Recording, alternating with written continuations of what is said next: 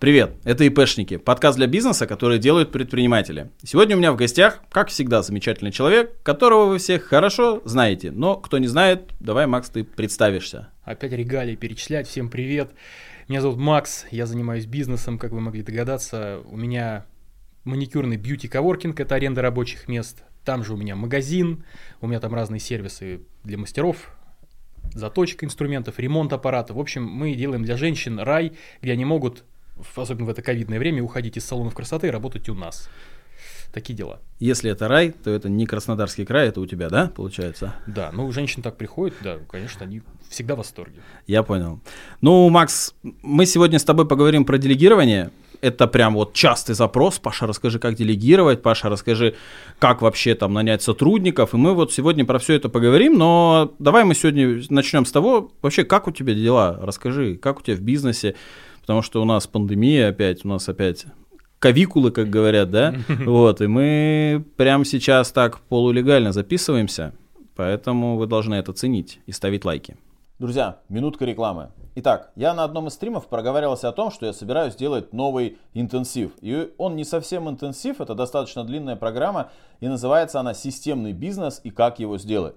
Что это такое? Это два с половиной месяца плотной работы вместе с вами, в которых мы Внедрим CRM, составим фин-модель, разберем основные источники трафика ВКонтакте, Инстаграм, ТикТок, Директ, контент-маркетинг. Мы, в общем, будем делать все и будем все делать с призмой именно вашего бизнеса. Количество участников всего 10 человек, и это будет проходить в течение двух с половиной месяцев. В один день, в начале недели, мы делаем в прямом эфире, все проходит в прямом эфире. Я даю контент, вы, отвечаю на ваши вопросы, в течение недели вы это внедряете, в конце недели, опять же в прямом эфире, мы смотрим ваши результаты, проверяем домашние задания и идем к результату. Почему это очень важная история? Потому что очень многих людей после интенсива с масштабированием, я вижу такую вещь, что у всех в принципе одна проблема. У вас у всех в основном один какой-то канал трафика, нет CRM, то есть ну, бизнес какой-то отрывчатый. А бизнес по-хорошему должен быть системным.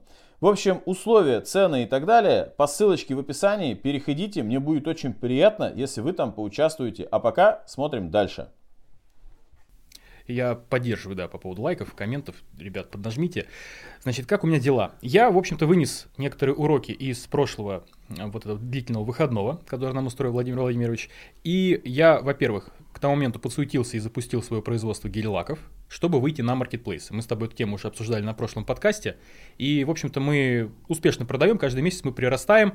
Это отдельная тема для разговора, чтобы туда не углубляться. В общем, мы там есть, и мы там, скорее всего, будем. И даже вчера, мы с тобой переписывались за сутки там до подкаста. Мы там были. Я спрашивал, ты разобрался с отчетностями или нет, сказал, что ты плюнул.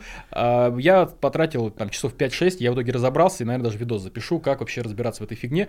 Реально, я понял, куда убегает товар, все ли там так плохо. В общем, мне удалось понять. Ну, небольшой меня... спойлер, там плохо? В целом нет, в целом нормально, они реально теряют заказы, но мой страх основной не подтвердился, это то, что заказы, которые не выкупаются по ФБСу, едут потом на склад Wildberries. Я в итоге нашел все эти реально продажи, я нашел их потом в выписках по отчетам еженедельным, и, соответственно, деньги на счету у меня тоже они есть. Так что в целом там есть потери, но они минимальны. И это значит, что моя маржа ну, она себя чувствует более-менее нормально. Так что я буду продолжать это направление развивать, потому что, опять же, своя торговая марка. Соответственно, мой первый вывод был запустить производство, выйти на маркетплейсы. Все знаете, что статистика маркетплейсов, она сильно выросла в период пандемии, онлайн процветает, и глупо это игнорировать, поэтому я туда и вышел.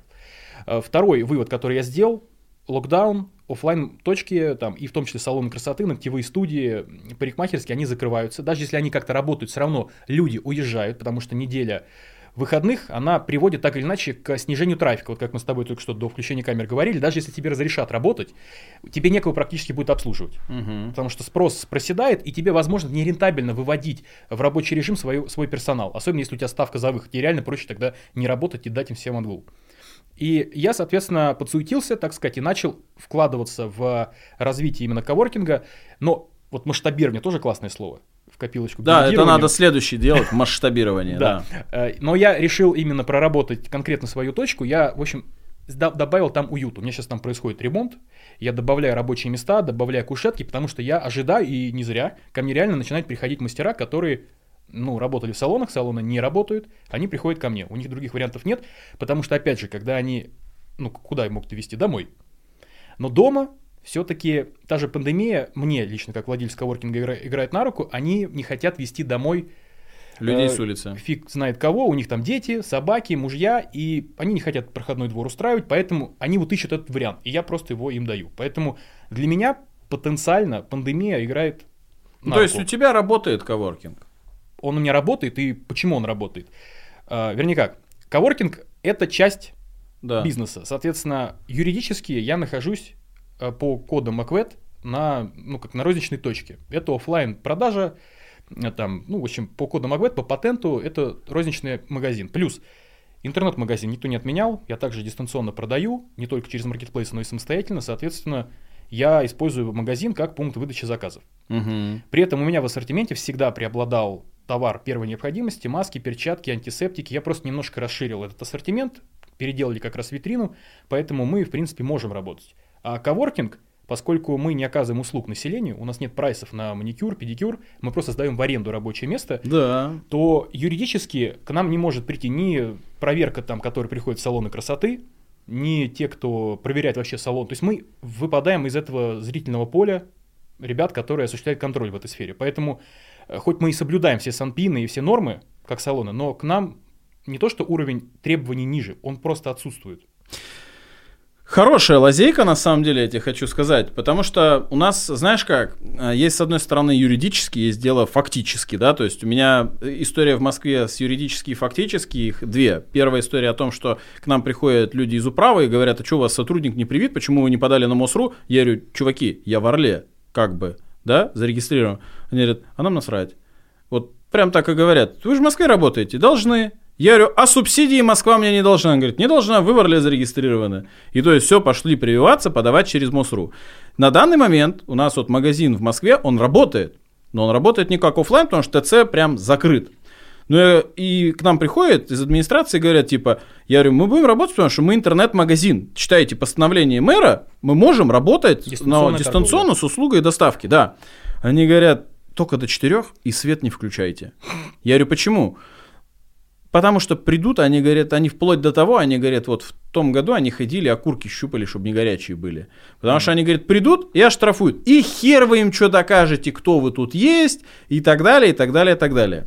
Поэтому как бы работаем. Я надеюсь, что это долго не продлится и все будет хорошо. Меня, может, спасает еще то, что у меня отдельный вход. У меня помещение... Нет, у тебя по факту, в принципе, аренда, потому что у нас тоже, вот я в офисном центре в Орле снимаю, он говорит, а у нас нет ограничений. Как я, говорит, своих арендаторов не буду пускать?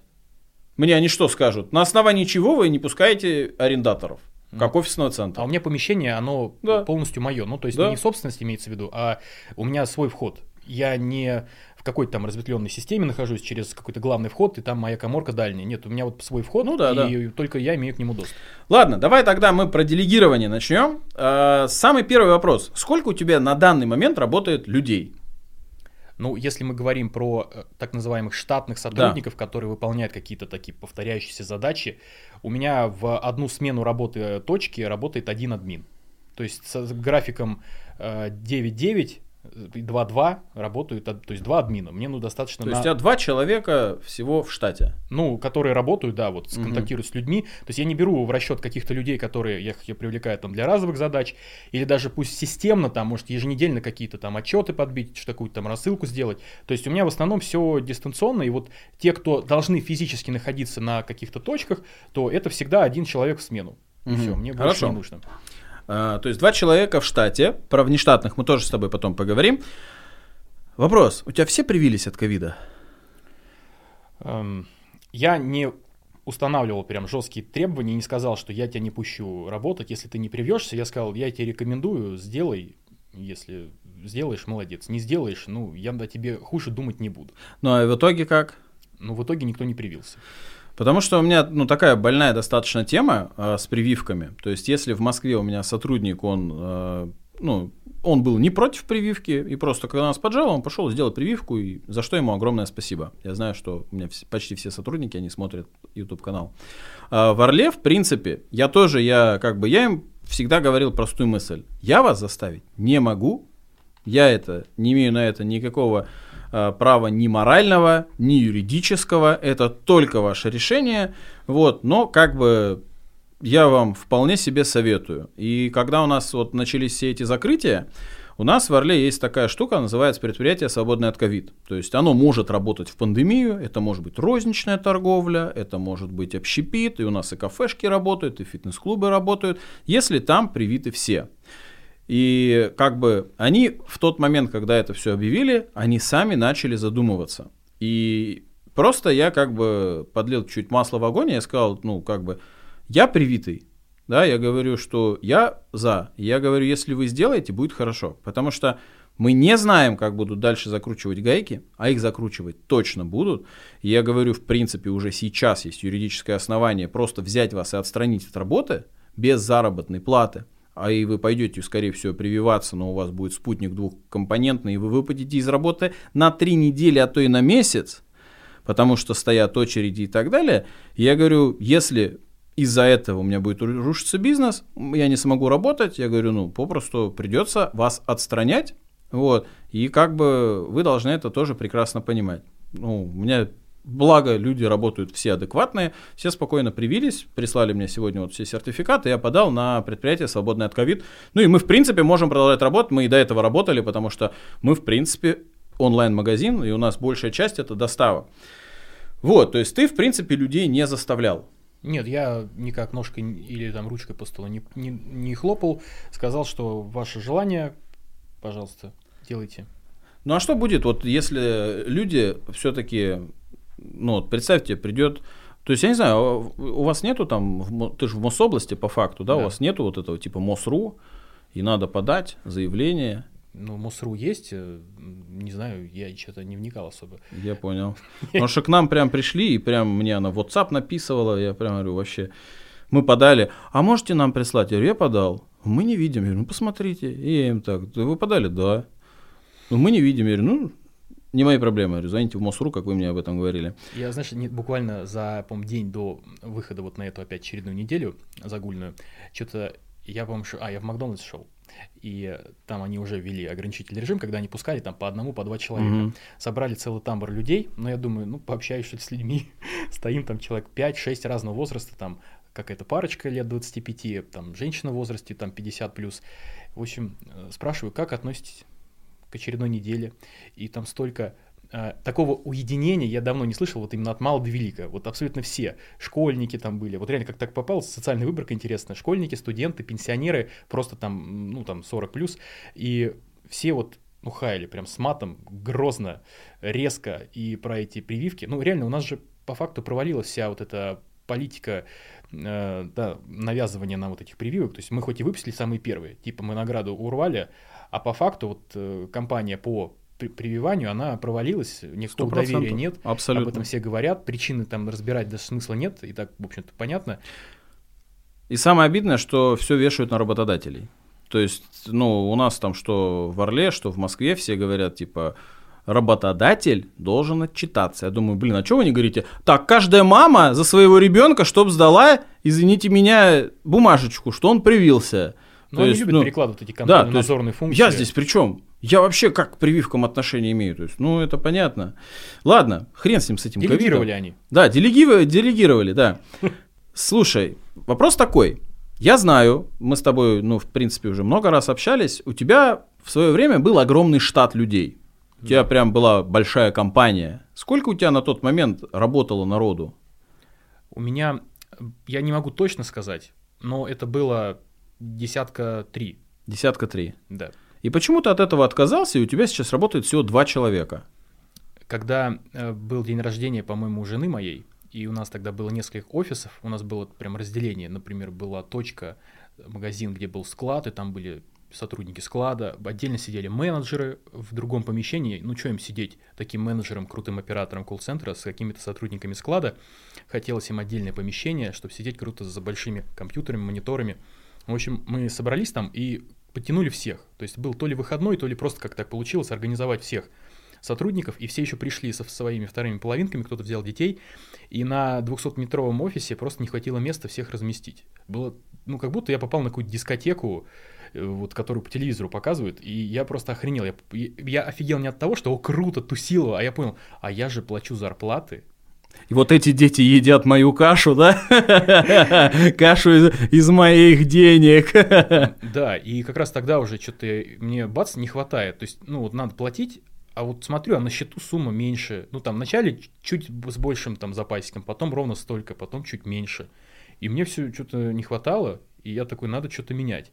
Как раз подключал тогда сервисы всякой там ну, бизнес-аналитики, начал, в общем, вникать, что происходит. Вот. И Здесь вопрос затраченных усилий и конечного результата. Ну а в итоге какой конечный результат был? Ты тогда больше зарабатывал, чем сейчас, или нет? Тогда было больше движухи. Вот визуально казалось, что это очень серьезное предприятие. Угу. Это мне казалось, это заказалось сотрудникам, потому что они приходят, они видят большой коллектив, они видят большие площади, а, они видят, что есть вот какая-то движуха, но по факту это была скорее имитация работы. То есть прокрутить оборот через расчетный счет, заплатив с него налоги, это не совсем бизнес. Ну, никак, это бизнес. Для налогового это бизнес. Для многих предпринимателей это бизнес. Но э, для некоторых предпринимателей это все-таки скорее такое увлечение, времяпровождение. И дело даже не в том, что самозанят, что ты один работаешь, а в том, что ты просто обеспечил как бы людей работой, ты какую-то как будто социальную функцию выполняешь. Как завод в Советском Союзе. Да, то есть твоя задача обеспечить, чтобы арендатор, арендодатель, вернее, получал деньги, чтобы сотрудники получали зарплаты, а ты как бы, ну, может быть, какую-то копейку получаешь, чтобы просто это все организовывать. Ну, ты сейчас больше зарабатываешь, чем тогда? Если брать в абсолютных значениях, в просто чисто, в, циф- да, в цифрах, да. то меньше. Меньше. меньше. Но эта разница, она не прямо пропорциональна по отношению к обороту. Я в целом работал над тем, чтобы изменить принципиально подход к рентабельности и вот как раз затратам на получение там каждого рубля. Моя задача была э, сократить свои все издержки административные, финансовые, да даже психологические. Потому что деньги зарабатывать, это дается в том числе и, ну, как, как занимает твое время, это занимает твое психологическое здоровье. И, ну, кто-то, например, может заниматься чем-то незаконным и чувствовать себя комфортно, зарабатывать большие деньги и реально вообще в ус не дуть. А кто-то, э, ну, не готов на это идти, и он, может быть, готов впахивать там в 10 раз больше и получать меньше, зато его психологическое здоровье будет, ну, в, норм, в нормальном состоянии. Поэтому я э, вообще, моего бизнеса того нет. У меня бизнес трансформировался и до сих пор меняется, ну, не каждый день, ладно, это так, но какие-то итерации там раз в квартал, в полгода у меня постоянно происходят. Угу. То есть я все время оптимизирую именно с точки зрения того, чтобы э, контролировать и стараться повышать чистую прибыль на одного сотрудника. Или я привязываюсь к квадратным метрам. То есть моя задача в последнюю очередь нанимать персонал, брать на себя обязательства по ежемесячным платежам в виде аренды, каких-то сервисов, еще чего-то, и как можно больше получать повторных заказов. Угу. Э, то есть я стараюсь уходить от того, чтобы продавать э, разово, пусть это, может быть, чек будет меньше, но LTV и повторные заказы, они опять же снижают расходы и на маркетинг, и на компетенцию, квалификацию э, сотрудников, менеджеров. То есть вообще, знаешь, мне жена недавно сказала, Макс, вот твоя главная задача из своего бизнеса сделать вендинг. Ну да, да, да, да. Классная мысль, кстати. Ну, я про себя хочу немножко рассказать. То есть у меня на данный момент работает 4 человека. Вот. Кстати, даже мало, учитывая, что у тебя точки разбросаны. Да, сям. да, учитывая, что один человек у меня работает в Москве, и многие говорят, и Москва, два в Орле, и один человек контент-менеджер на удаленке. Вот. И при этом, при всем, как бы, тоже э, классная мысль по поводу того, что когда много людей, ты, как бы, знаете, выполняешь социальную роль для государства, да, то есть это как по факту, недавно я помню смотрел про э, завод БелАЗ, да, и вот, ну, его экономическая составляющая говорят, что по факту БелАЗ, это как и, э, грубо говоря, предприятия в Советском Союзе, у них главная цель была не прибыль зарабатывать. Нет, у них не было, они часто убыточные, да, они датируемы там откуда-то, а у них главная роль это занятость населения, что типа у вас люди не ищут себе непонятно где работу, а у них есть работа, они как бы получают зарплату, они весело вместе проводят время и чуть-чуть что-то производят. Но зачастую это все убыточно. И именно поэтому вот даже про БелАЗ я просто смотрел, там говорят, что э, ну, это предприятие в текущей рыночной экономике, оно не может работать, потому что оно не рыночное, оно социальное.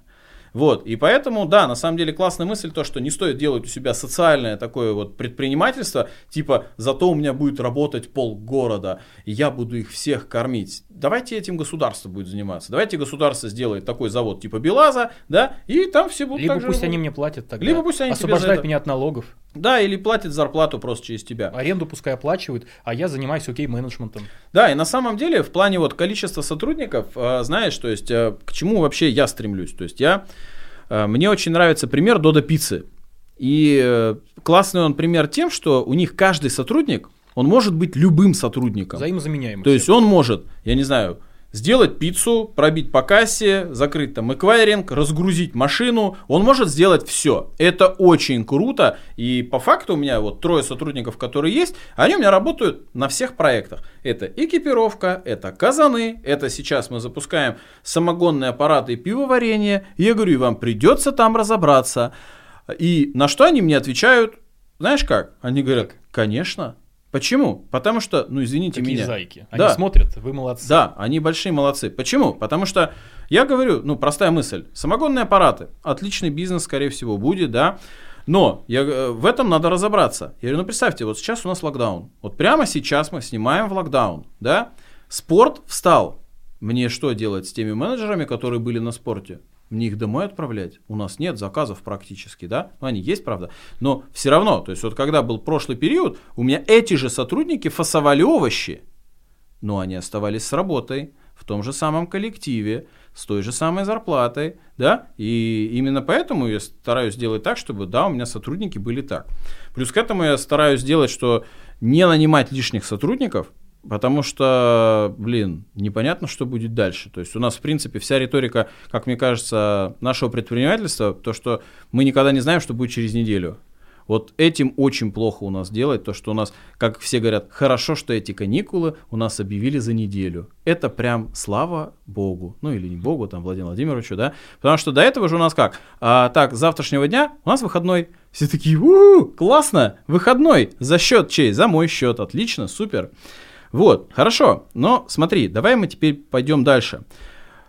А, любой маленький предприниматель, да, они же зачастую задают вот э, вопросы про делегирование, когда? Когда они считают, что им все-таки нужно брать сотрудника, своего первого сотрудника. И вопрос такой. Интимный а как... вопрос вообще. А? Первый сотрудник очень интимный да, вопрос. И вопрос стоит такой, когда это стоит делать? Вопрос вот он... когда у тебя появился первый сотрудник, и с чем это было связано? У тебя же не сразу было их 30. Да. Самый первый, я до сих пор помню девочку. Это было очень страшно. Страшно было за все. То есть все страхи, которые есть у человека, который только бизнес начинает, что он не справится. Ты же всегда лучше всех все делаешь. Ты же сам все умеешь быстро собрать, клиенту ответить, такой многорукий многоног, все успеваешь. А эти, их еще обучить, они еще деньги хотят. Делают плохо, хуже, медленно, еще деньги просят. Это же угу. надо, они еще доплачивать должны. Ты же тратишь время на обучение. Вот. Страшно, что не справятся, страшно, что украдут, страшно, что предадут, откроют свой бизнес, все скопируют, унесут. Ну, много вот этих страхов. Тут, знаешь, в целом вопрос делегирования вот это модное слово, которое, наверное, э, моду вот этим предпринимателям создали всякие бизнес-курсы, которые там в году 15-16 начали свое вот это эпохальное шествие по просторам интернета. И вот этот словарик для предпринимателей, вот туда можно писать делегирование, масштабирование, выход из зоны комфорта, ну, накидайте еще свои любимые в комментариях. Тут просто делегирование, на мой взгляд, это вершина айсберга. Это то, что э, предприниматель может делать качественно, когда он пройдет огромный путь. Угу. Делегировать нужно, а кому? А что делегировать? А зачем? Это столько вопросов. Здесь э, неправильно отвечать, когда нанимать сотрудника первого. А тебе нужно на его нанимать. А просто банально вот начать с того, что свои расходы вести и посмотреть, что больше всего у тебя в графе расходы. Топ-3. Обычно это аренда, это фот, зарплаты, там и реклама. И вот в идеале не брать на себя вот эти обязательства. Э, то есть, если ты можешь работать без аренды онлайн, работай онлайн. Сейчас так и работают, в общем-то, на маркетплейсах. Э, не можешь пока там позволить себе сотрудника, не бери, сам работай, пока пойми, что делать, как делать. Потому что делегируют обычно хрень. Это то же самое, что когда ты обращаешься к какому-то специалисту с заданием, говоришь, сделай мне хорошо, но у тебя нет даже критериев технического задания, как сделать это хорошо. Как мы с тобой обсуждали в тот раз, чтобы получить качественное исполнение задачи, любой, а наемный сотрудник это такой же человек, который выполняет, по сути, твои поручения. Просто он делает это системно, там, ежедневно, на ежедневной основе. Нужно грамотно подойти к его э, вот этому техническому заданию. Поэтому, чтобы делегировать, нужно вначале, наверное, откатиться до уровня, наверное, автоматизации, э, тоже классное слово в копилку туда, Да-да-да. словарик. Автоматизация. Автоматизировать можно то, что уже имеет какое-то постоянство, системный вот э, характер носит. Это все подлежит регламентации туда же. И вот потом, Тут большинство слов у меня записаны эти, на самом деле, мы дальше тоже про да, это поговорим. снежный такой вот Да. э, ком, и чтобы его раскрутить, вот говорю, это верхушка айсберга делегирования, получается э, автоматизация, потом, наверное, до этого регламентация, и на этом пути, скорее всего, предприниматель, он настолько изменится, как сам, как личность, как владелец бизнеса, его бизнес. То есть он может сменить не одну команду.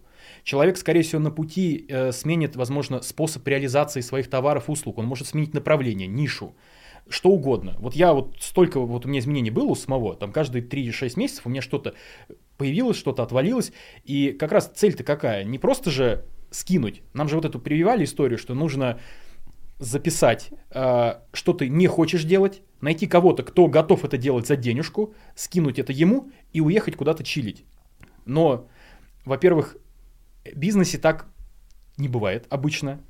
К этому можно стремиться, но вы тогда выберете другую профессию. Э, Малый бизнес, он обычно круглосуточно... Делегатор. Инвестор, может быть. Может быть, если у тебя есть там, не знаю, какая-нибудь квартира, э, ты ее там сдаешь, ты, может быть, более-менее будешь там на чиле, плюс-минус. Но бизнес, малый бизнес, который э, живет там на кредитные средства или какие-то там заемные или собственные там малые сбережения, там постоянно 24 на 7 ты находишься как белка в колесе. И просто у людей часто нету времени и возможности вообще понять, а надо ли это делегировать, а, а зачем это делегировать, а как. Тут, опять же, много деталей, которые мы, может быть, обсудим в процессе. Девочка, я помню, искали долго, э, выбирали не по каким-то качествам даже профессиональным, просто искали как человека. Искали, э, ну, человека хорошего, чтобы вот не обманула, не украла и, ну, надеялись. То есть, знаешь, как бы в тот момент э, критерием успешного делегирования, э, на мой взгляд, считалось э, наличие качественного интернета и принятие страха того, что ты будешь завтра разорен. Вот, в принципе, этого достаточно, чтобы делегировать на том моменте. Но вот чтобы сделать это реально качественно, нужно пройти большой путь. И тут, в принципе, вот можно эти темы, темы более подробно развернуть. На самом деле очень прикольная мысль о том, что вначале надо самому понять. И вот э, сегодня мы первый подкаст писали с Костей Григорьевым, и он говорит вот э, по поводу коуча, да, он говорит, э, ну, коуч хорош любой тем, что он задает правильные вопросы. И ты сам для себя находишь в этом ответы. И вот ты правильно говоришь, что вот если вы хотите нанять первого сотрудника, вот прям составьте для себя вопросы. Что должен этот делать человек? Как он должен это делать? И зачем? Зачем он должен это делать? Сколько это будет стоить? Как это повлияет на... И когда вы ответите на эти вопросы, вы поймете, надо вам делегировать или нет.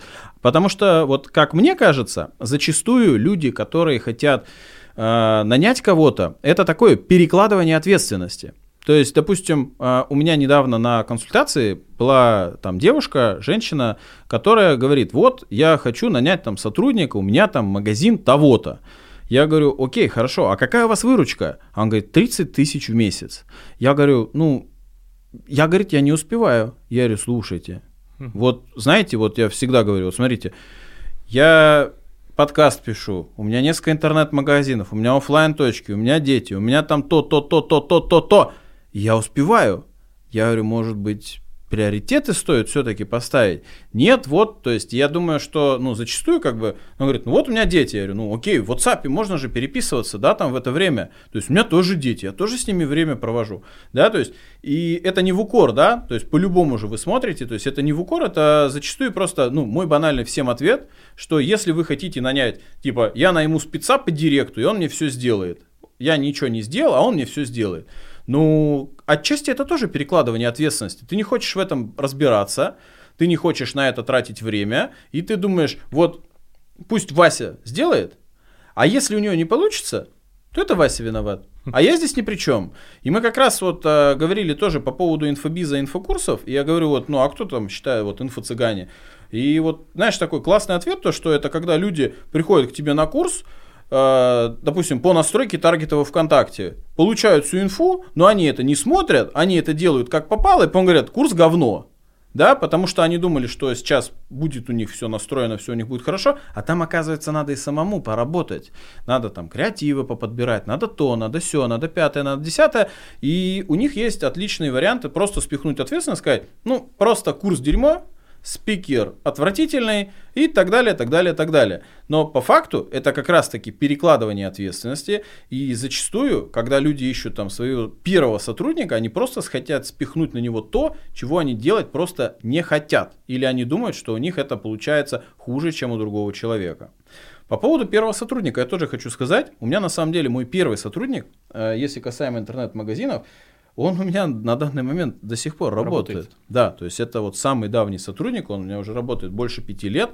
А, и я его нанял как раз-таки с простой самой мыслью. То есть я открыл офлайн магазин у меня должна была работать там жена, но дочь в сад не пошла, в итоге начала работать я там, а так как я тренировал, и у меня попросту не было времени это делать, во-первых, и во-вторых, у меня не было желания просиживать там целый день, я понял, что я лучше найму человека который просто по факту, я купил его время. То есть он сидел это время, которое я мог там не сидеть. Я мог себе это позволить. Да? И именно поэтому, да, для, мне кажется, вначале стоит все-таки э, подумать, ради чего вы делегируете. Перекладывание это ответственности, либо это расширение ваших каких-то возможностей. Потому что отчасти, вот, мне кажется, сейчас, если я там сотрудника буду нанимать, это будет то, чтобы ну, больше успеть да, больше успеть сделать, а даже не в частности того, что он сделает. Хорошо. Я хотел добавить то, что э, есть какое-то извращенное представление об этом инструменте делегирования.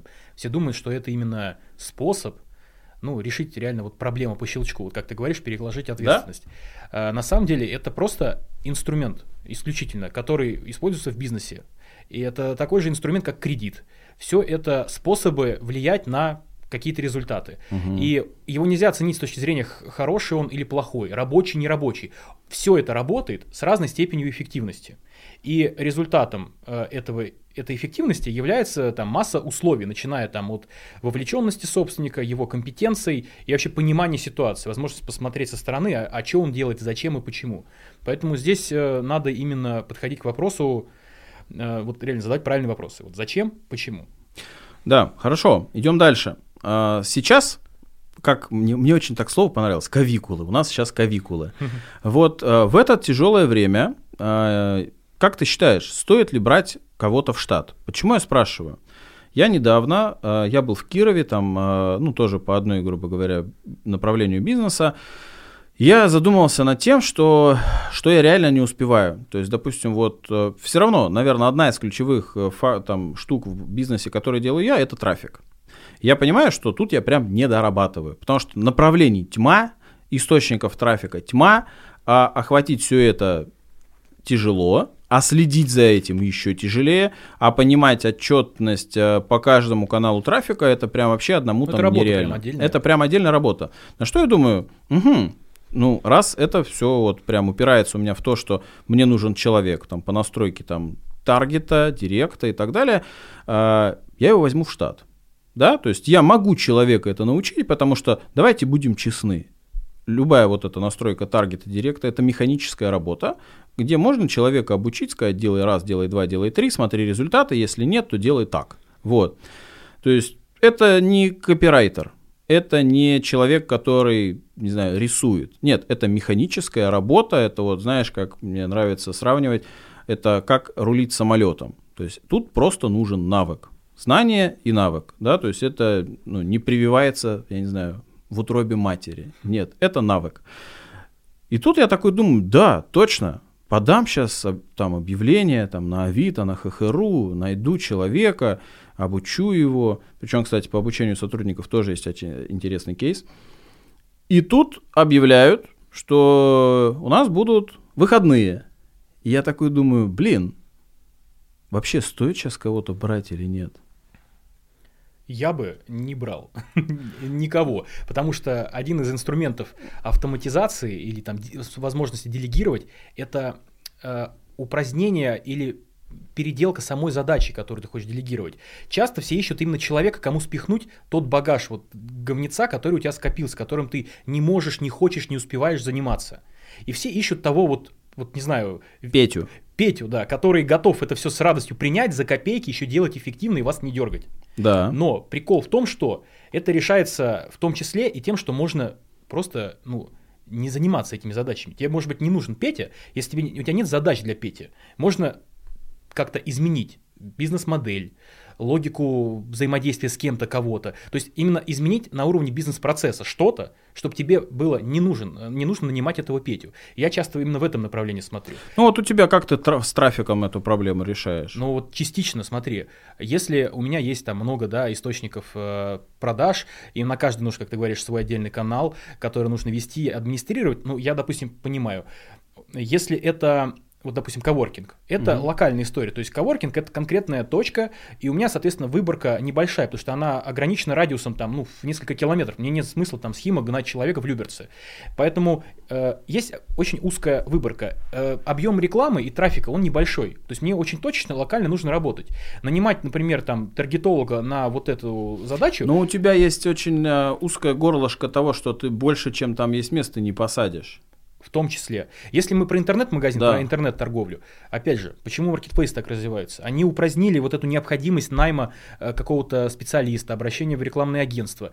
Если ты не можешь сделать свой интернет-магазин, ну, за, создай этот магазин на базе Инстаграма. Не можешь вести трафик туда, запускать таргет, тогда размещайся на каком-нибудь Wildberries, который уже даст тебе трафик. Ты за это все будешь платить комиссии повыше. Твоя маржа будет снижаться. Но ты же хочешь везде успеть.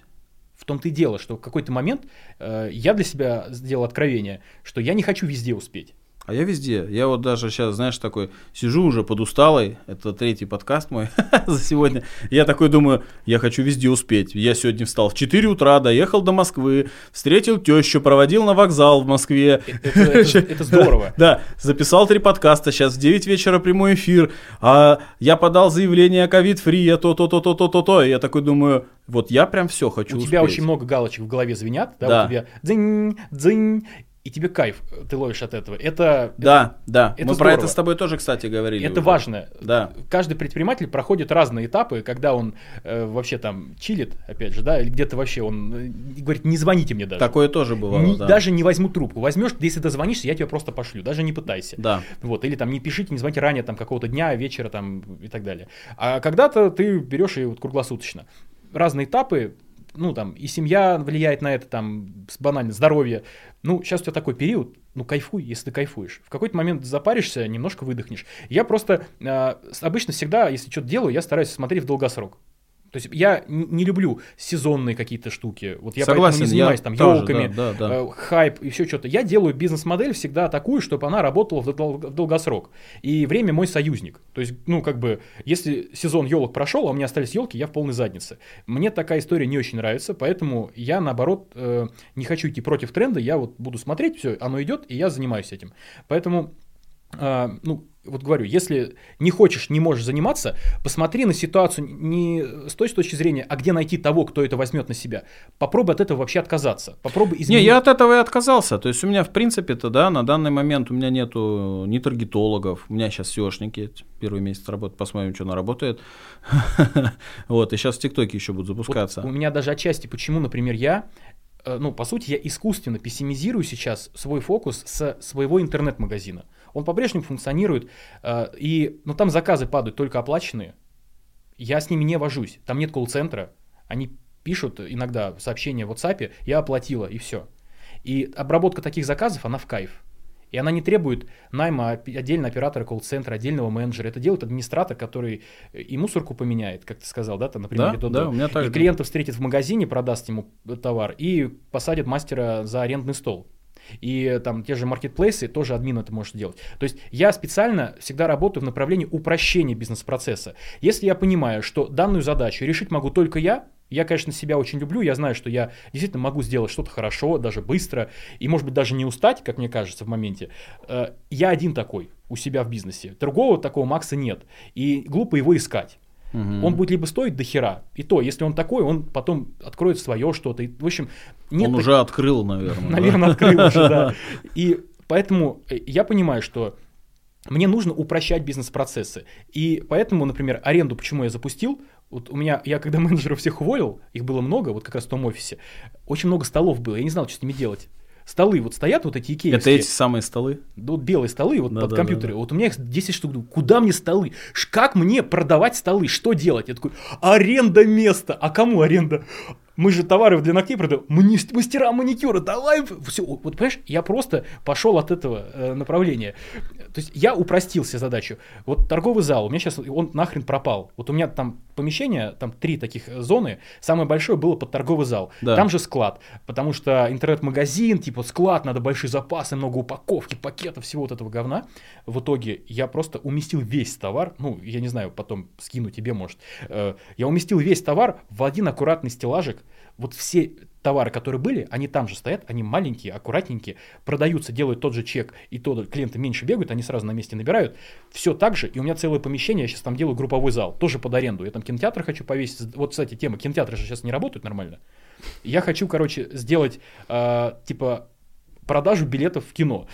Э, то есть я Тебе осталось еще там кухонку свою небольшую открыть. Там есть кухонка. И, пиццу печь там начать. Э, ну, пиццу можно уже заказать, если пошло там рядом Макдак и там и все прочее. Там есть э, бар, там есть кофе, чай, там шоколадки, это есть. И прикинь, вот, значит, диван, это самое, кинотеатр, проектор, пришли люди, вот есть же такие кинотеатры, где э, не общая посадка, есть, да, а да, там да, диванчики да. какие-то. Вот тут диванчик, такая отдельная комнатка, и ты включаешь каких-нибудь мстителей, и ты платишь за сеанс там тысячу рублей в принципе, компании скинутся, там 2-4 человека, и все. Опять же, тот же самый админ, который... Кальянчик за... надо тогда. Кальянчик, отдельное меню появляется. Вот.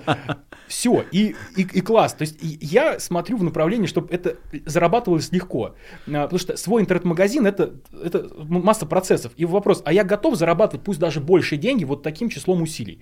И я в какой-то момент для себя говорил, конечно, я не готов впускать никого. У меня там воронки продаж, надо догонять. Как это она зашла на сайт и не купила? Да как она посмела? Я тут настроил сайт. Да, я да ее... у тебя про это все видео были на канале. Я прописал 10 разных скриптов, да. что мы сделаем, мы их распределим по 40 разным разным воронкам. Да, сегментация. Сегментация наша, все. Менеджеры, надо много менеджеров, они вот скрипты, эти проверяют тех менеджеров, что они говорят по скрипту, они все контролируют, и все. А потом ты такой, да пошли вы в жопу, пошли вы в жопу, покупайте по предоплате и не звоните. На самом деле очень прикол, прикольную ты историю рассказываешь, то, что вот, ну реально вот упрощать. Э, мы записывали подкаст про инфобиз, и у меня тоже свой опыт есть небольшой в инфобизе, и я реально с него вот, ну, когда первый раз попробовал, я просто кайфанул. Знаешь, когда у тебя приходит такая оплата, и ты отправляешь ссылку. Все. То есть у тебя все закончено, знаешь. Но вот в последнее время это еще лучше. У тебя есть сендлер с платной подпиской. Чувак заходит в рассылку, оплачивает, и сам получает ссылку, ему даже высылать ничего не надо. Прикинь, я такой, охренеть. И курсы уже записаны. У Конечно. Тебя всегда в наличии. Да. И у тебя не надо их закупать. У них не истек срок годности. Не истек срок годности, то есть с ними все ок. А если это какой-то интенсив, то можно просто настроить автопилот, который пришлет ему ссылку, подтвердит оплату, примет в группу и еще ему там разошлет все дальше. Я такой думаю, а нахера мне вот эти товары все? Нахера вот эти казаны таскать, ставить, отправлять, транспортные, пленка? Можно же ссылку отправлять. Понимаешь? Я думаю, блин, я, конечно, в это не ударился, но чем черт не шутит? Потому что, ну, реально, блин, это же вот, как раз это же история про то, что у нас все хотят, э, вот, я сам такой человек, мы с тобой про это говорили, знаешь, что нам надо задолбаться. Если я не задолбался, значит, я работал плохо. Вот. Это, это отголоски, я думаю, воспитания, это вот, это родители. Ну, вот мы сейчас и про родителей поговорим, ага. потому что как раз-таки следующая проблема при делегировании, как мне кажется, это такой, знаешь, идеализм. Как ты сказал, я работаю лучше всех. Я лучший менеджер по продажам, я лучше договорюсь с поставщиком, я лучше помою полы, я мусор выношу лучше всех, да? И вот эта проблема, она не дает людям, мне кажется, делегировать. То есть, а, почему я сказал про родителей? Потому что у меня отец такой, то есть у меня отец, он как бы не в бизнесе, да, то есть он наемный сотрудник на, там, скажем так, хорошей должности, наверное, я не знаю, не знаю там особо кем он работает, ну, инженером, да, там, но крутым инженером, энергетиком. И, соответственно, у него вот эта проблема есть, что на работе, где он работает, да, там на своем э, заводе, не знаю, предприятии, потому что он все делает сам. То есть ему все там руководство говорит, слушай, ну все хорошо, ты делаешь отлично, лучше всех. Но вот молодые ребята, они ни хера не понимают, тыры-пыры-растопыры, я сам сделаю все. И это же перекладывается на дачу. Когда ты приходишь и говоришь, пап, давай я тебе пробурю ямы под столбы, под забор. Он говорит, нет, я сделаю лучше. Я говорю, я понимаю, я сделаю, может быть, хуже, но без тебя. Да? И даже вот, когда мы мешали бетон, я говорю, давай мы бетономешалку возьмем. Нет, я говорю, ну ты пойми, может быть, она замешает хуже, но без твоей спины. И вот эта проблема, она, мне кажется, очень прям такая вот э, основная, когда, то есть ты считаешь, что ты лучший продавец, ты лучший маркетолог, ты лучший, блин, вообще, ты, ты просто лучший. И вот я лично отношусь к этой истории так. Я говорю, что да, я, может быть, лучше продаю, но они продают без меня. Тем самым я могу себе позволить масштабироваться. Потому что если до тех пор, пока мы будем считать, что ваш сотрудник там дурак, и вы делаете лучше него, да, вы делаете лучше него. Но вы должны сделать так, чтобы он был лучше, чем вы, и это будет для вас все-таки вариант к масштабированию. Что ты думаешь на этот счет? Я думаю, что вот раз мы про сотрудников, в том числе заговорили сейчас про родителей, э, важно просто понимать, что у всех зарплаты на рынке разные. Один сотрудник может получать там 40 тысяч, какой-то может получать несколько сотен.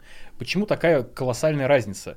Э, Все дело в том, что один из них делает и принимает меньше решений, и степень важности этих решений, она минимальна. Ответственность. Ответственность в том числе. То есть, если у тебя человек ответственен только за то, а будет ли швабра вот там стоять у этой стенки или у этой, как бы он ни сделал, э, критичного ничего не произойдет. И даже если вообще он там не помоет полы, этот, этот уборщик, например, ты можешь позвонить в другой клининг, там, связаться с другой уборщицей, она придет и все сделает. А если у тебя человек, который там, ну вот, мы сами как руководители, мы вот как раз такие вот крутые менеджеры, которые сиюминутно вынуждены решать нестандартные задачи, э, балансируя между э, вообще интересом своим как собственника, интересом там, может быть, хотелками вашего клиента и там сотрудника, и, в общем, ты пытаешься вот усидеть на всех этих стульях. И как раз чем меньше у тебя, у сотрудника как бы ответственности и э, вот это объема решений, тем ценность его для тебя ниже, поэтому его а, зарплата формируется ну, по низу рынка. И э, все, это, все это важно почему? Потому что э, пытаются делегировать то, что, э, как правило, требует э, вот именно сиюминутного погружения в ситуацию и решения на месте. Делегировать нужно повторяющиеся задачи, которые имеют системный вот характер э, твоя задача как руководителя, это я обращаюсь, да, как бы к начинающим там владельцам, владельцам бизнеса, сделать свои бизнес-процессы такими, чтобы они повторялись, чтобы не было форс-мажоров. Упростить все до такого состояния, что у тебя все описано, все зарегламентировано, и люди исполняют это вот четко, с определенным таймингом от сих до сих. А если задача требует сложного решения, уникального подхода и, соответственно, твоего участия, то тут уже ты должен принять решение. Готов ли ты это делать? А может быть тогда вот они пытаются потом делегировать, найти того, кто это готов делать. Часто я просто сталкивался с тем, что это нерентабельно. Находить ну, да, второго да. тебя, как правило, невыгодно. Очень дорого. Тебе проще отказаться э, вовсе от этого, э, от этой необходимости делегирования, потому что ты просто это отказываешься делать. Это сложно тебе дается. И, ну, не, хочешь, делай, окей. Если ты хочешь создать видимость э, активной работы у себя, как ты говоришь, упахаться, чтобы почувствовать себя нужным и важным, чтобы твой сегодняшний день э, был реально продуктивным, окей, но все равно тебя не хватит на долгий э, период времени, и тебе придется кого-то, кому-то делегировать. И вот тут вопрос задают, а кому делегировать, а когда? ну, это неправильный вопрос. Э, вопрос, а надо ли тебе? Возможно, ты просто переделываешь. Вот у меня сейчас такой тестируется формат. Э, у меня клиенты, которые у меня арендуют рабочее место, Сами, есть... сами там полы моют. Это, конечно, они за собой убирают всегда, у них по регламенту, если не моют, то а, у них штраф. Них тоже... У них штраф. Они сейчас, я ввел как бы такую бонусную программу, они, товар у меня в доступе, он у меня не за витриной. Понятно, что как же так? Товар в доступе могут украсть. Могут. Но украдут на 5000 рублей в месяц, на 10. Но мне не нужен, например, вот контроль админа, который может заниматься чем-то другим еще. И я даю возможность девочкам брать товары, продавать своим клиентам. Мгм. То есть я ввел программу лояльности, когда мастер продает товар, записывая его на себя своему клиенту, я плачу ему с этого какой-то какой процент. Мне, да, окей, она не так классно продает. Хотя, с другой стороны, она очень замотивирована. Э, Ну ладно, она хуже продает, чем админ какой-нибудь, который знает весь ассортимент. Но дело в том, что я ничего не делаю для этого. Она просто сделала до продажу, я получил там, ну, чуть меньше, но прибыль, а для нее тоже это какой-то бонус. Я просто упразднил необходимость как такового продавца. Э, То есть мне не нужно, чтобы стоял админ, который вот всегда вот находился около торгового зала. Э, Это может делать сам мастер. Она все, все взяла, они все записывают, админ может даже не находиться. То есть я сейчас тестирую вообще реально вот а, формат онлайн. Э, Когда все заходят по электронным замкам, прикладывают карточку в свое время, зашли в кабинет, там, в помещение, работают, вышли. То есть, ну, как, знаешь, учет времени, да, Э, она пришла, она ушла, она пикнула, есть время, оно округлилось, списалось с карты, там, списалось с- Мгм. со счета. Материалы она взяла, пропикала на себя, на клиента, все, опять же, деньги списались. Я иду в этом направлении. Я не хочу людей нанимать. Люди это сложно. Как бы я их не любил, но люди это сложно. Хорошо, смотри, автоматизация, все это классно, но у нас отчасти, на самом деле, многие бизнес-процессы, они нереально без людей. Вот. Хотя твой опыт с карточками, да, там и это у тебя, знаешь, на что похоже, когда стоит коробка, э, на- лежит там яблоки, и типа кинь деньги сам в, в коробку, знаешь, как в Офигенная Европе, тема. да. Классно. классно. Да. Э, Но всегда встает вопрос, да, что зачастую индивидуальный предприниматель, он как раз вот такой, что он больше работает сам. Вот как все-таки, может быть, лучше быть одному тогда, никого не нанимать, упахаться в корень и зато не быть никому должным? Вот когда, вот почему у тебя два админа? Почему не ты? Я тоже бываю админом. Я тоже. У меня, слушай, у меня вот говорю, я- такие взлеты и падения были с точки зрения количества сотрудников. Э, то есть был момент, когда я вообще не появлялся, и я не знаю, что там происходит, делегировал. А были моменты, когда я непосредственно вот э, на местах и выполняю какую-то административную функцию. Сейчас я провожу времени больше именно административной работы по причине того, что у меня вот эти переделки, они требуют нахождения на месте, чтобы получать обратную связь от мастеров, как это работает, как они вот садятся, э, удобно ли им, вот я, знаешь, принес вот такую вот штуку, типа вот пауэрбанки. Вот-. Вот, админов постоянно задалбливали, типа, у вас есть зарядка? Ну, окей, я думаю, ну как это решать? Аренды. Э, Думаю, ну надо купить их, потратить деньги, купить зарядки, купить провода, все это сделать, потратить деньги. Э, Вроде делегировал админу и делегировал гаджетам эту историю. Что потом произошло? Они начали их не возвращать. Они их теряли, забывали. Ну а я там что, должен смотреть, э, провод вернул, не вернула, может там другой провод вернула. Бардак. Окей, что делать? Вообще запретить им как бы брать эти гаджеты? Нет. Надо сервис как-то поддерживать. Вот я связался с Да, компанией. есть франшиза, да. я, да, я говорю, да. «Ре- ребят, типа, Абсолютно. ну, нужно поставить хреновину вашу. Они бесплатно приехали, поставили. С меня только розетка с электричеством. Да. Приложение. Значит, что сделал админ? Админ скачал все приложения. И у меня на столах есть QR-коды с меню. Мгм. В этом меню есть кофе, чай, шоколадки. Э, а, Нам приходит в телеге заказ, что там какой-то столик, кресло заказали. Как в Сапсане, да? Ну, типа того. Эм, Админ видит, что пришел заказик, и там же можно теперь попросить взять се- себе пауэрбанк. Но теперь пауэрбанк, он как бы, ну, как бы не наш, то есть мы за него не отвечаем. Хоть Ну они да, его да, там да. заберут, разобьют, похрену, он не наш. Для меня это стоило 0 рублей, и я вот именно, вот я это автоматизировал и делегировал. По сути, вот кейс, вот э, решение. Вот я взял, я в офисе был, я взял с собой 100 рублей в сутки. Типа норм. А час первый бесплатный. Я знаю, да, я брал такие штуки, я вот и в Краснодаре был, и в Питере был, э, в ресторанах такие вот штуки. Ну, кто не знает, давайте я покажу. Вот Bedbox, да, там, они по-разному называются, есть много всяких франшиз. То есть стоит коробочка, вы QR-код сканируете, у вас там э, списывается какая-то денежка, он вам выходит, тут вот проводочки, раз, зарядили телефон, потом вернули назад, у вас там деньги списались, если там вы там ну, не, не доплатили что-то. Вот, да? Слушай, прикольно. Вот, блин. и при этом, при этом, они же сами, это, у меня же все идет по принципу самообслуживания. Если бы все это было пози- спозиционировано, как салон красоты это делают, есть админ, который делает кофеек. Ну да. Он не может отойти, Он, не, он должен быть всегда на А месте. капсулы у тебя покупают они? Конечно. Охренеть. Все покупают, шоколадки покупают, все. Ну, смотри, я же не являюсь э, как бы тем, кто получает деньги с процедуры. Я получаю только аренду. Ну да. Поэтому э, вот эти все истории, которые привыкли э, давать салоны, я не могу себе позволить, потому что у меня аренда просто часовая. То есть я 100 рублей беру в час, у меня капсульный кофе стоит 60. То есть я, ну, как бы будет не так интересно, если они будут пить кофе безлимитно. Поэтому это возможность мастеру заложить э, в свою услугу сервис. И я им даю эту возможность. И они, опять же, самообслуживание. Они приходят, они сами заваривают, там инструкции, как заварить, как взять эту банку, если админа нет. Э, Вот, сейчас говорю, как купить товар. И все, и они сами это все делают. Такие мастера, это такие маленькие сотрудники.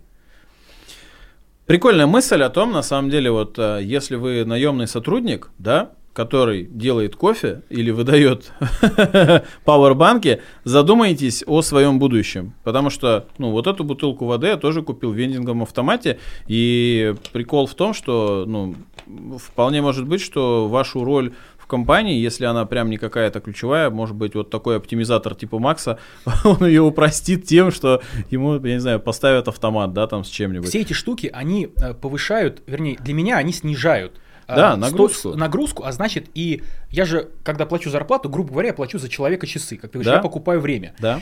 И это моя э, ответственность, мое желание, моя воля заместить, засунуть в эти часы нужный мне правильный объем задач. Я могу админа нагрузить чашки кофе разносить, могу. И даже, может быть, даже за плату это даже будет монетизироваться. Это не будет просто клиентским сервисом, это будет даже вот какую-то денежку приносить. Но э, я думаю, ну окей, это займет столько-то времени. Ну, а может быть, вот поставить вот эту не крутую кофемашину, вот я с Кириллом, который у тебя тоже был, да, Мгм. Sugar Dream, э, у него э, в салоне, у него, ну, студии, у него вот кофемашина большая, она требует навыков. Допустить любого мастера туда Ну да. неправильно, она не разберется. Еще она стоит как И блин, стоит до хрена. То есть это, это отдельная должностная инструкция у него есть для администратора, который контролирует расходнички. Все это обслуживать надо, и только од- один человек может это сделать. В моем случае капсульная кофемашина стоит 3, 4, 5 тысяч рублей. Капсулы заказываются на там всяких маркетплейсах, там есть функции, знаешь, типа... э, Короче, она сама в корзину добавляет и покупает. То есть у тебя с карты списывается. То есть я завел карту. Каждый, типа, Ну, там она три, видит, что- три дня, типа того. Ну, не три дня, там раз там в две недели. Ну типа да. капсулу ты заказал, там три коробки. Он тебе каждые две недели три коробки сам заказывает и сам привозит. Админу даже не надо мониторить наличие, потому что я знаю, что статистику собрал, вот я как руководитель, я вижу, пьют это, это, это, это. Хотя вначале привез 10 разных. Все, это убрал нахер. Зачем мне это покупать, деньги замораживать? Я купил одну стойку из четырех э, секций по капсулам, и четыре э, корзины, вот э, четыре заказа оформил на вот эти четыре вида капсул. И они автоматом оформляются и приезжают админу. Админ, если денег на карте не было, у админа есть деньги в кассе. Он оплатил, все. Ну, то есть э, вопрос просто решен под ключ. И и, понимаешь, и денежка капает, и админ, в принципе, не в зоопарке. И моя задача все время, вот я мыслю так, я не могу себе позволить нанять еще одного человека в смену. Это мой челлендж. Понимаешь? Мой челлендж, один человек должен делать все в этом помещении. Вот это царь, который один, завхоз такой. И я должен придумать все так, чтобы это было э, реально, чтобы человек не зашивался. Охеренно, охеренно. Так, давай мы дальше пойдем про сотрудников. И дальше вот банальный такой вопрос. Где искать сотрудников? Вот, а, знаешь, опять же, бытует мнение у людей, то, что на рынке труда очень много, ну, людей, во-первых, некомпетентных, но это так и есть, да, но самое интересное то, что много не то, что некомпетентных людей, а очень много людей, которые вообще ни хрена не хотят ни в чем разбираться, то есть, как говорят, они не хотят зарабатывать деньги, они хотят их получать. Вот где искать? Ну, искать, наверное, понятно, ХХРУ, Авито и так далее, так далее, да? Рекомендации в том числе. Мгм. Э, Мне часто подгоняют э, сами клиенты. То есть есть мастера, и у них же большой поток, и они часто рекомендуют, а вот, допустим, к ним приходит клиентка на процедуру, а она ищет работу, и они как-то там, а вот подойди, а спроси. Но я всегда всех отправляю просто на вакансию, потому что я просто так даже собеседование не назначаю, опять же, Они должны QR-код сосканировать, типа, того. заполнить анкету. Смотри, человек, который выполняет э, повторяющиеся действия, у него э, есть набор определенных функций и, и качеств, которые я ищу. Мне не нужно, чтобы человек был там в облаках летал, там творческий. Мне нужна исполнительность и как бы своевременность исполнения этой задачи. и чтобы человек умел читать и понимать, чего от него хотят. Вот, и поэтому у меня все э, прописано в каких-то регламентах. Вот говорю, чтобы попасть на собеседование, надо, э, значит, прочитать вакансию, и там уже есть список вопросов для анкеты.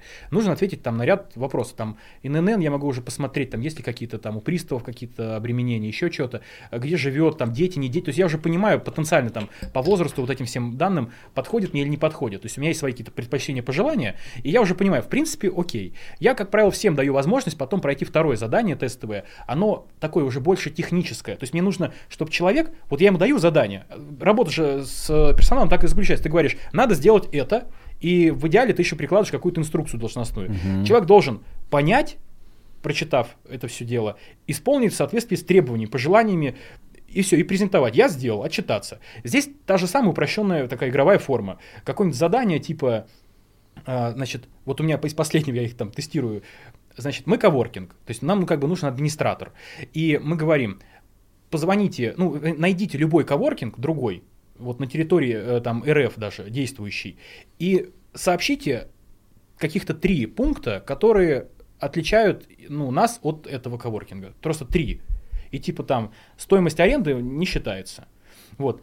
То есть задача немножко полистать наш Инстаграм, то есть я даю ссылку на инструкцию, грубо говоря. Вот есть Инстаграм, и там подробная вся информация.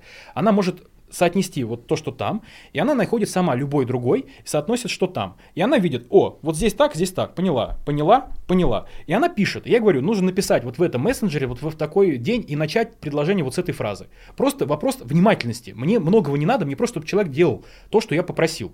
Не надо, чтобы она делала не так, не тогда, не, вот мне не нужно рассуждение этим. Мне нужно, потому что я уже, когда говорю, что делать, я предварительно сам это изучаю, вот реально, я готов там сам кофе разносить, там, что угодно я готов делать сам, понять, как это работает и понять, ага, это делать надо, надо делать вот так. Я это описал в виде регламента или там инструкции и передаю.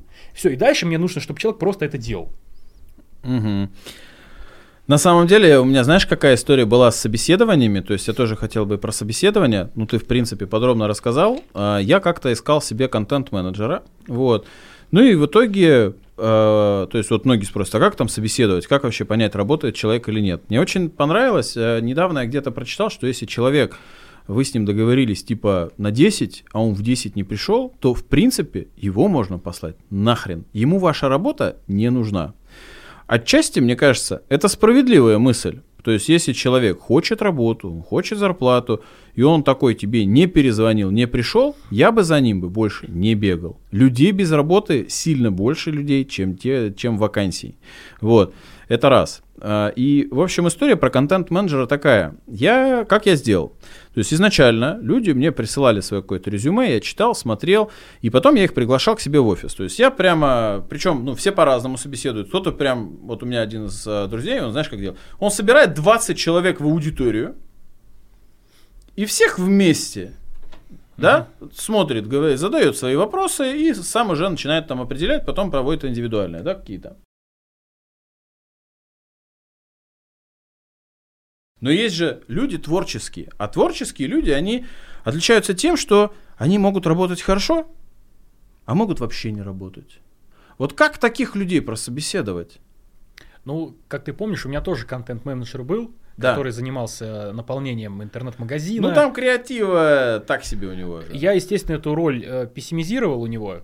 То есть он больше делал количественные характеристики, нежели такие качественные то есть задача там столько-то карточек, столько-то рассылок, но тем не менее, я как-то выкручивался, я, допустим, находил сайты, которые сами агрегируют инфоповоды, и давал ему просто календарь, ссылку на календарь, и он э, брал просто подряд и обыгрывал. То есть у него все равно есть какие-то там ТЗшки, регламенты, как это можно обыграть. Плюс всегда была как бы контрольная сверка. То есть э, в целом я очень люблю э, любые формы отчетности. Мне это нравится с точки зрения контроля. Э, в том числе затем понял ли сотрудник еще на начало дня. Обычно все вот эти разочарования, они как бы под конец рабочего дня. Типа ты уже ждешь результата, а тебе говорят, а я вообще не поняла, а что куда жать? И я что-то не сделала ничего. Поэтому я с утра когда только план на день ставится, вот оговариваешь, вот задачи, они понятны, как делать, понятно, и все, и уже вечером результат. И, э, ну, вот я просто скидывал какие-то, вот говорю, ссылочки на календари. А по поводу э, собеседований, э, опять же, тут, ну, э, я, я нанимал тоже, у меня было тестовое задание, э, нужно было сделать, по-моему, шаблон email рассылки. Мгм. То есть нужно было придумать инфоповод, обыграть его как-то, и там был ряд требований типа используйте вот эти фотографии, допустим, и фотографии только на белом фоне с этого сайта. И я видел, что там они все на сером фоне. Это значит, что нужно вырезать. Значит, надо проверить э, опыт работы там в фотошопе, к примеру.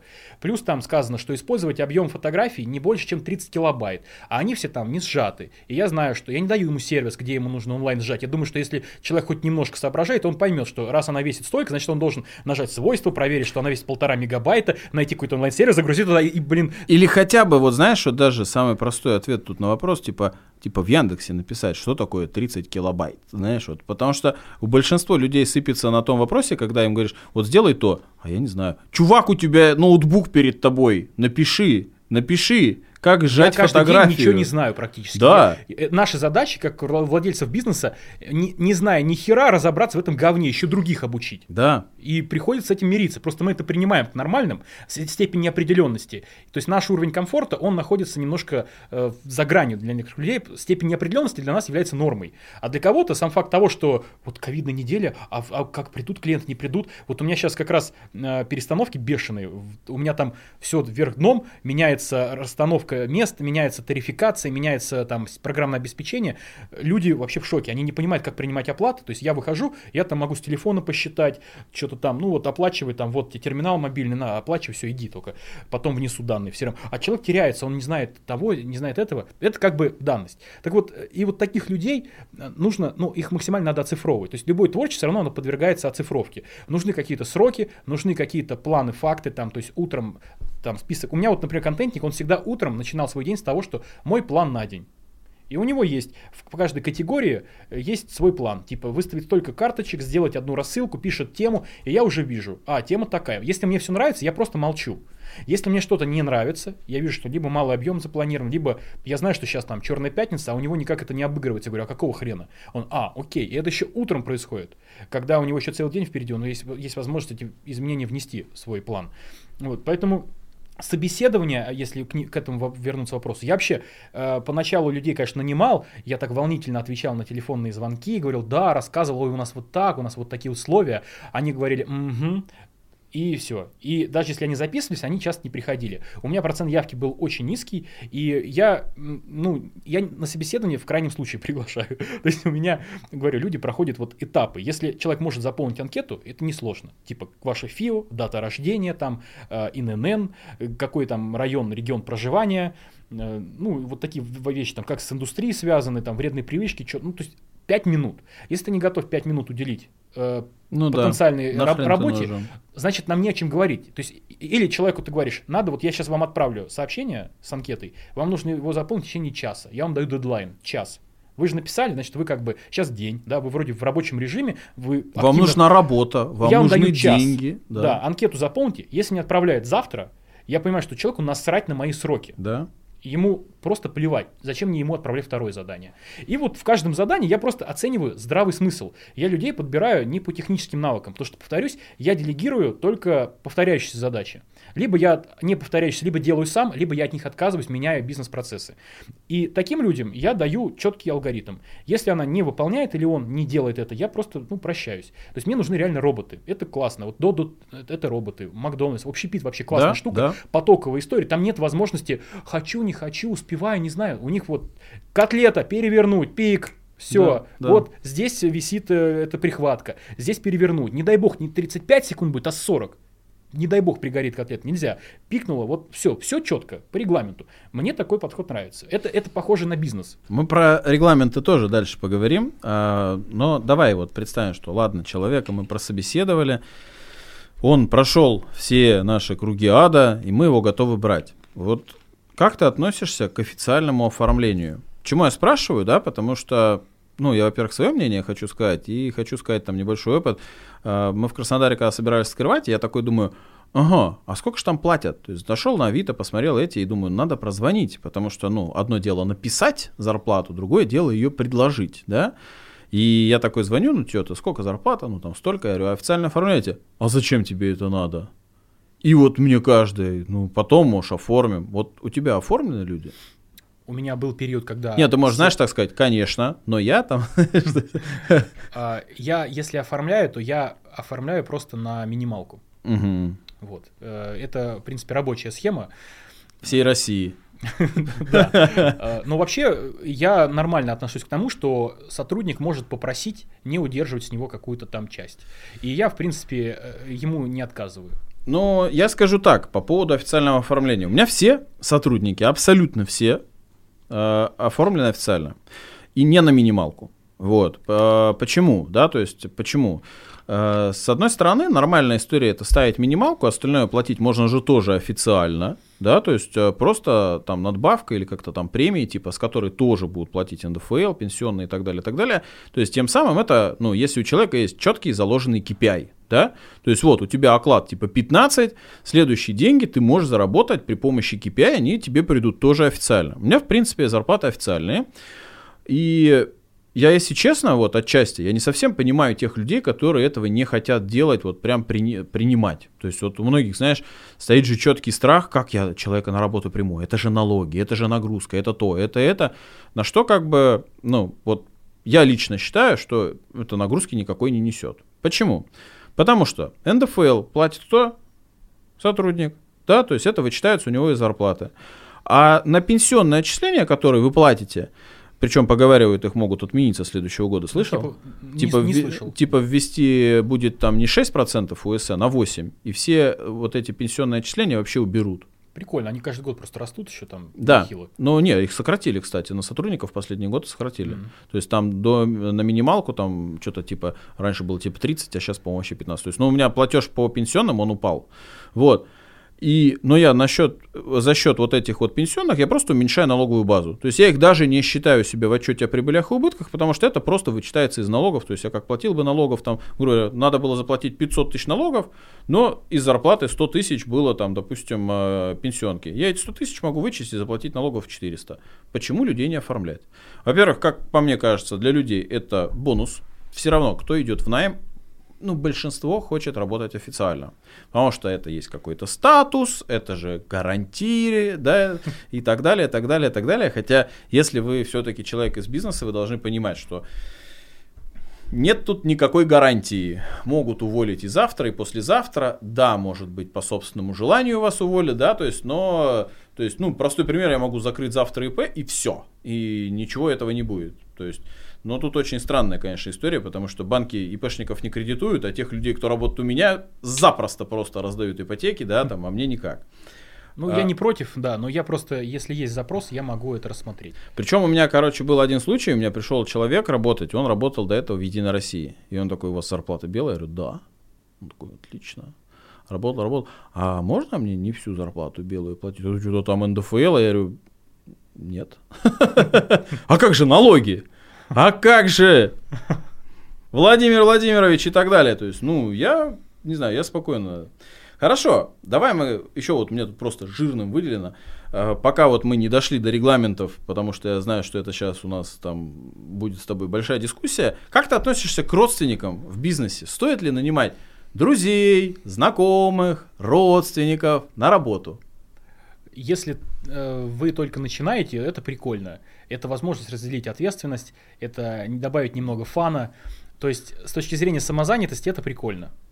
Если мы говорим о построении какого-то бизнеса, когда есть системное извлечение прибыли, и ты в идеале не являешься обеспечительным вот этим механизмом, который эту прибыль генерирует, то тогда нет, тогда не стоит. Потому что все-таки, когда друзья-родственники, есть вот эти вот какие-то братские отношения, нет возможности нормально э, требовать исполнения регламентов, ты чувствуешь какой-то дискомфорт, если ты э, не дожмешь э, как это делаешь с другими, например. Ты поощряешь такое поведение. Причем такие люди часто у меня, вот у меня был опыт и друзей, и И у родственников. меня был, да. И, как правило, это все коллектив. э, Как правило, не ты им садишься на шею, как говорится. Да, и, то есть это не проходит бесследно для коллектива.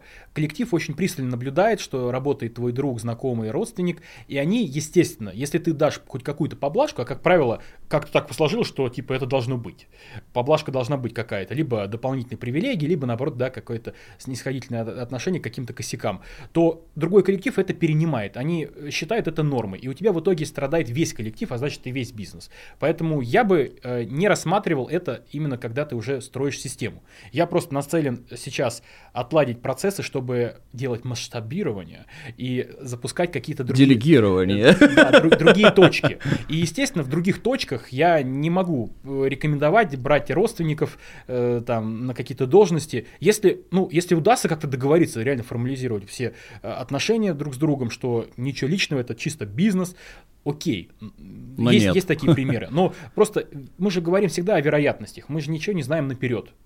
Ну, знаешь, я так скажу, вот мой опыт. То есть э, жена, она у меня нет-нет, да подрабатывает, скажем так. Но она подрабатывает, ну, в каком плане, там, не за зарплату, а просто вот, я не знаю, вот, ну, простой пример, там, сегодня надо было там съехать, за- забрать сертификат, отвезти их в офис, то есть, ну, я могу ее об этом попросить, или там, я не знаю, там, поехать, там, попро- пос- про- поконтролировать погрузку, да, то есть, она может в этом помочь. Но я понял, что изначально, когда я вот, э, я же рассчитывал свой бизнес насчет того, что она будет у меня там работать, да, я понял, что это все перекладывание ответственности. Типа, Наташ, а давай мы с тобой вот, э, вот это, ты будешь делать это. На что, в принципе, вот, ну, мы женаты давно, 11 лет уже, да, и мы просто приняли для себя решение, ну его нахер, да, то есть, типа, вот, Наташа, давай ты будешь вот сейчас там ТикТок снимать, ну давай, а потом начнется, а что ты не сняла, а что ты не это, а что ты то, да блин, да это. Да, то есть это может перетекать на личное, и это не очень правильно. То есть ты хочешь сделать, то сделай сам. Не надо напрягать там свою родню. По поводу найма друзей. У меня тоже был такой опыт. У нас, когда было производство, а, я своего давнего друга, у которой, а, ну, у него не все там нормально с деньгами было на тот момент, я говорю, приходи к нам работать, ты успеешь и там потренировать, и у нас сможешь поработать. Да, окей, хорошо. Все поначалу было хорошо, потом он приходит и говорит, я хочу больше зарплаты. Я говорю, слушай, ну ты понимаешь, что мы как бы не сильно прибыльная организация. Ну вот, типа, вот. Я говорю, ну, блин, ну подумаем, окей, подняли зарплату. Я должен раньше уходить, у меня тренировка раньше начинается. Я такой, ну, блин, ну ты как бы понимаешь, да, что как бы тут ты тоже зарплату получаешь.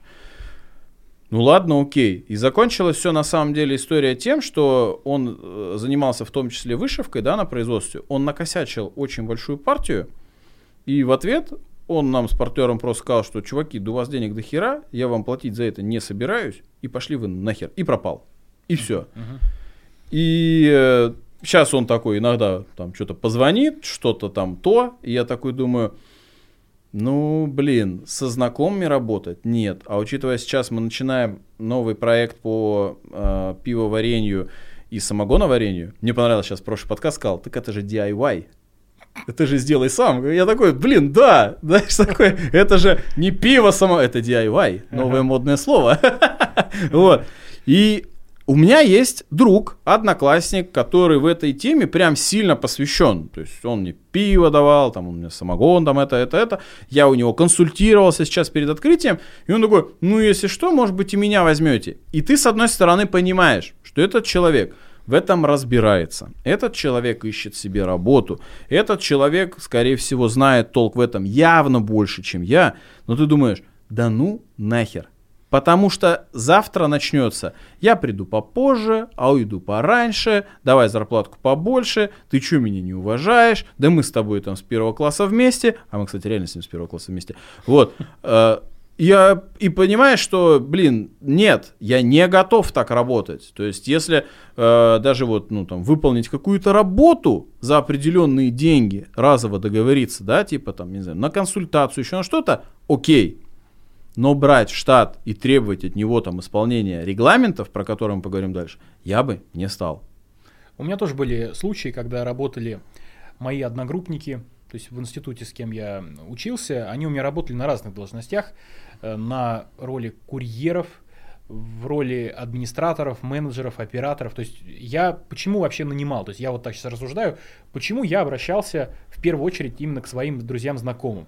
По причине того, что процессы не отстроены, ты еще пока сам не до конца разобрался, что у тебя происходит и как, и тебе хочется ну, какой-то безопасности дополнительной, чтобы как бы близкий, знакомый человек мог тебе, если что, подсказать, поддержать. Именно хочется человеческого вот этого отношения. То Потому есть- что ты думаешь, что если человек придет с улицы, он тебе скажет, что, товарищ начальник, давай бабки, мне похрен на твои проблемы. А этот-то так не скажет. Да, этот может разделить с тобой то, что тяжело, Да. завтра на пару вместе, давай, Да. короче, это завершим там.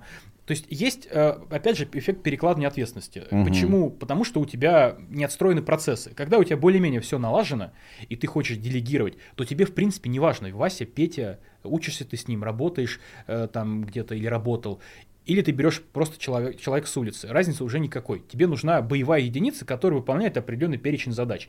И тебе, и в принципе, именно в этой схеме, кстати, может быть и можно брать человека, но опять же, но ты, м, если ты, у тебя есть четкое понимание, что есть результат его работы, как он оценивается, как он тарифицируется, окей, если он согласен на берегу, почему нет? Но действительно, вероятность, если мы говорим про нее, вероятность разосраться и потерять еще человеческие отношения, он выше. Если готовы рискнуть, окей.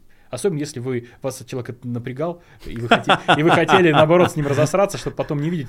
Там, но зачем тогда вам его брать? Ну, странно. Просто так разосритесь и все. Просто так, да. Зачем еще бизнес? Э, У него и так бизнес любой э, Да. наладан дышит, зачем еще подвергать?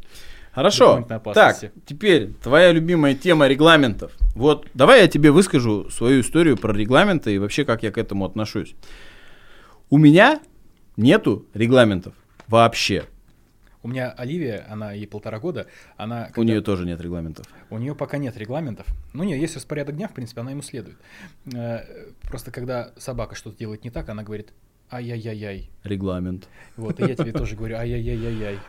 Ты знаешь, я начинал с того, что я прям четко прописывал, да, там, ты должен прийти, ты должен то. То есть, ну, отчасти спасает то, что у нас в CRM, в принципе, все задачи прописаны. То есть, поступает заказ, что должен сделать, как должен сделать, в какой срок должен сделать и так далее, так далее, да, то есть, ну и опять же, я иду от того, чтобы автоматизировать часть, да, то есть, ну, человек должен отправить трек номер смс-кой, ну, блин, пусть это робот отправляет, да, там надо сделать то-то, ну, пусть робот это сделает, если есть в этом вариант автоматизации, да. Почему я против регламентов? Я не то чтобы прям сильный противник, просто у меня на самом деле, вот, э, в- ну, можно сказать, не в компании, ну, в компании, ладно, у меня, в принципе, человеческие отношения. И вот лично мое мнение, что человеческие отношения, они всегда сильнее регламентов. Почему? Потому что, как мне кажется, когда ты человеку говоришь, что у тебя регламент, ты должен в 10 прийти, в 19 уйти. А вот я недавно был на производстве, первый обед с 10 там, до 10.30, второй обед там, с 16 до 16.30. И ты такой думаешь, блин, ну это же не роботы. Знаешь, вот это же люди в первую очередь, и если к ним относиться с человеческим отношением и пониманием, то они к тебе будут относиться точно так же. То есть в плане, ребят, нам надо, не знаю, фасовать овощи, потому что ковид. Они такие, да, окей. И ты не... А нет такого, что типа, а у нас это в регламентах не прописано. А у нас нету такого приказа. Типа, там, Леха, разгрузи казаны, пожалуйста. Он говорит, да, А я грузчиком а я в грузчике не нанимался. Я должен. Ну, я с этим сталкивался. Мне, Вот. э, у меня же должность называется администратор. Я не знаю, какое более крутое слово. Раньше у меня были отдельно продавцы. Это те люди, которые именно выдают товар на кассе, Да. принимают оплату. Были сотрудники склада, которые эти заказики подготавливали, клали в коробочку или в пакет. Были операторы колл-центра, которые именно звонили. И, соответственно, каждый из них не пересекался. Тот, кто разговаривает по телефону, он не может почему-то продать товар вживую или подготовить товар к клиенту на выдачу. И, э, естественно, вся эта история ну, меня, меня привела к тому, что люди там начинали, я это, я это не умею, я это не знаю, я это не буду делать. У меня вот как раз там я администратора недавно с одним попрощался, потому что э, нужно было получать, иногда выходить э, через дорогу до пункта выдачи, чтобы получать некоторые посылки для коворкинга. Ну, там как, то есть что-то вот, вот я после этого как раз и внедрил эту тему с тем, что все приходит автоматически оформляясь на, на маркетплейсе. А до этого нужно было в корзину добавлять. И вот встал вопрос, да, э, как это зарегламентировать? Я пытался обязать администратора это делать, а потом я нашел способ, как это делегировать уже сервису роботу. Вот. Правда, с человеком мы все равно попрощались, но там еще были косяки. Вот. И, э, в общем, в чем, в чем суть? Что ты спросил? Напомни. Я спросил тебя по поводу регламентов и человеческого отношения. Человеческое отношение. Да. Э, Я, я, конечно, пытаюсь тут усидеть на двух стульях и как бы немножко балансировать. Я просто, ну, я очень такой оцифрованный человек, э, очень системный. То есть это мой ход мышления. Там есть разные какие-то категории. Там Ну, отчасти да. То есть, знаешь, я вот больше даже вот разговаривали, то есть я больше эмоциональный человек. Мгм. То есть я могу поорать, поругаться, я могу там уговорить и так далее. То есть ты человек цифры. Я меньше про цифры, наверное, больше про эмоции. Да, я все практически могу оценить через таблицы, через графики. Мне комфортно так воспринимать информацию, она мне понятна. Я даже не знаю, рацион питания, у меня есть там табличка, в которой прописаны тоже. меню, меню, калорийность, граммовки, и у меня, исходя из этого, подбирается меню, мне очень легко купить продукты или заказать их с доставкой. Э, это просто мой личный такой подход, и я поэтому, естественно, это проецирую на сотрудников в виде их регламентов. Поэтому это у меня есть компания. Я знаю компании, которые функционируют без каких-то регламентов, как раз на вот этих, ну, понятийно-человеческих отношениях как бы ничего не бывает черным, черным или белым, все да. Да, имеет полутона. И ты привел пример того, что может пойти не так в случае, если будет все жестко зарегламентировано, но и сам понимаешь, какие могут быть сложности, когда вот эти братские отношения, когда и на шею садятся, и когда, ну, не, на самом деле у меня бывают, знаешь, то есть э, в плане человеческих отношений, то есть э, вот с теми сотрудниками, которые сейчас работают, ну нет такого, да, то есть ну реально, то есть там попросишь, можешь там выйти, да, хорошо, там выходной, пожалуйста, да, конечно, то есть там или нет, не могу, вот потому-то, да, окей, без проблем, никаких вопросов эти, но грубо говоря, до этого, да, там сотрудники другие были, и там типа, а я не должен это делать, я говорю, ах так, тогда я тоже много чего не должен делать. И вот, то есть, ну, у меня был такой случай, когда контент-менеджер тоже, я говорю, вот сделай там вот это. Я не должна это делать. Я говорю, окей, ты у меня в штате, и у тебя рабочий день сейчас в офисе. И ты больше у меня на удаленочке не работаешь. Я жду тебя завтра в 9 утра с ноутбуком. Мне что-то стало да, страшно. Да. Прям, и, и мы работаем здесь. Я говорю, а если ты захочешь уволиться, две недельки ты у меня поработаешь в офисе, раз мы никому ничего не должны. Но, опять же, если говоря по опыту, если пошел такой разговор, дальше человека ставить в регламенты уже бесполезно. Он начнет искать лазейки. Ага, а я не должна там то-то. Ага, а я должен вот в это время. Да, то есть, и мне кажется, что, ну, представь, да, вот опять же, простой пример. Ты просишь человека сделать что-то, что нет в его регламенте. Он тебе говорит, извините, друзья, я этого делать не должен. Ты говоришь, ну окей, тогда мы включаем регламент номер два и начинаем тебя дрюкать. И она говорит, ах так, тогда мы сейчас возьмем регламент номер один и найдем там слабые стороны. И начнем, то есть, и получается такая война регламентов. То есть, если в человеческом мы можем, не можем, можем, не можем. Не можем, я не могу, я не должна, иди нахер. Вот прям вот все, иди нахер. Да, то есть, и опять же, то есть, я тебя там уволю, да, там и так далее. То есть это дальше работать бесполезно. То есть я прямо вот, ну, вот у меня много таких сотрудников было, когда я говорю, мы дальше не сработаемся. То есть, ну, зачем нам мучить друг друга? Ты будешь мучить меня, потому что это не обязано. Я буду мучить тебя, потому что у тебя по трудовому кодексу 8-часовой рабочий день в офисе. И ты подписывала этот договор. Угу. Ну и что, что ты сейчас в другом городе? Тогда сейчас мы тебе прогул поставим. Кому от этого хорошо становится? Естественно, каждый может свой рычаг найти, как работодатель, так и сотрудник. Я просто за себя могу сказать, что мне очень некомфортно постоянно находиться в процессе переговоров. Мне не нравится с сотрудником тратить свое время на то, чтобы его попросить, убедить, получить обратную связь. Мне проще расписать, что он должен делать. Не, они же так у меня и делают, все делают, но это я имею в виду, если что-то из допов там надо сделать. Там. Еще, знаешь, это для меня какая Они у меня даже больше того, знаешь, я вот тебя перебью, они у меня сами решают какие-то вопросы, проблемы. Я это понял, знаешь, когда, когда я в Японию, помню, летел, и ты такой летишь, а у тебя перелет 11 часов, и у тебя телефон не ловит. И ты такой садишься, у тебя включается интернет, и там, слушай, а как сделать вот это? А, все, я понял. А вот это вот там надо купить пленку. Все, я сходил, купил, знаешь, типа того. И ты такой понимаешь, что да, в принципе, ну, все норм. Это, это из серии, когда, знаешь, бумага в принтере закончилась, ты приходишь, а где накладные, где заказы? А мы не отгружали, наклад... Ну, да. Ну, печатать не на чем, а что, что не сходил, не купил? Вот, и у меня нет таких а у меня проблем. денег на карте. И вот у меня таких проблем нет абсолютно, потому что, знаешь, вот у меня там, ну, была проблема, э, заказали много посуды одинакового цвета, у поставщика нет, так у меня, ну, просто сама сотрудница сходила в ближайший магазин, купила у узбека эти тарелки, заплатила из своих, по-моему, пишет, Паша, я купила у узбека, скинь мне столько-то денег. Все, окей. Это здорово, несомненно. Но вот опять же, я исхожу из того, чтобы себя немножко подстраховать.